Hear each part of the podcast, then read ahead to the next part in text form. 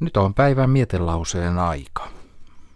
Maailma muuttuu. Niin on tainnut olla aina, sillä vaikka oma aikamme mielellään korostaa jatkuvaa muutosta, ei muutos sinänsä ole mikään uusi asia. Muutoksesta kirjoitti jo suomenkielisen taiderunouden uranuurtaja Henrik Akrenius, joka eli 1700-luvulla ja työskenteli Kalajoen nimismiehenä. Luen otteen Akreniukseen runosta Katoovaisuus.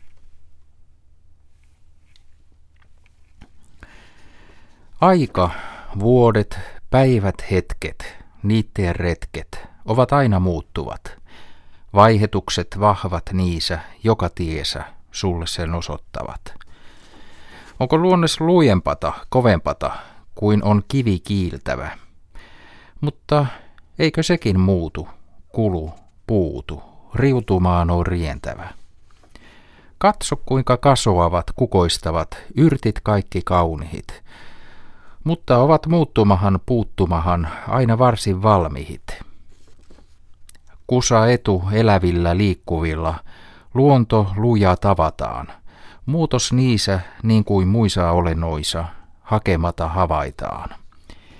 Epä pyydä pysyvätä kestävätä, olla alla auringon. Yhden katovaiseen sijaan toinen piaan tulee saapi olennon. Niin on itse ihmisenkin, viimeisenkin, kyllä täällä asia.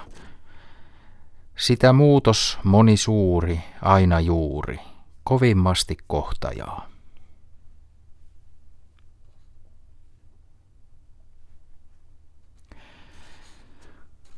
Luin päivän mietelausena otteen nimismies Henrik Akreniuksen runosta Katoovaisuus. Se on 1700-luvulta ja runo on säilynyt käsikirjoituksena sekä painettu Oulun viikkosanomissa vuonna 1832.